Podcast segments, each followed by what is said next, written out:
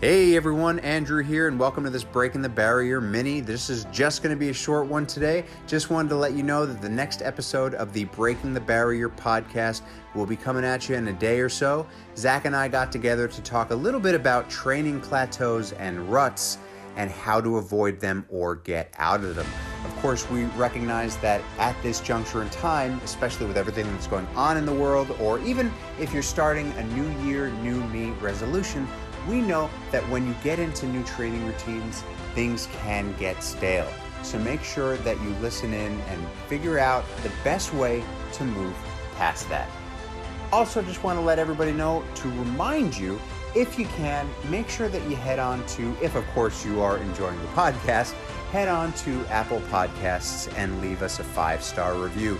It'll help us get the podcast seen and heard by more and more people. So, again, keep an eye out for the next episode of the Breaking the Barrier podcast. That's episode 98, where Zach and I talk about training plateaus and how to avoid them or get out of them. And you can find those anywhere that podcasts are available. So, look, thank you so much for listening to this mini. We'll catch you next time.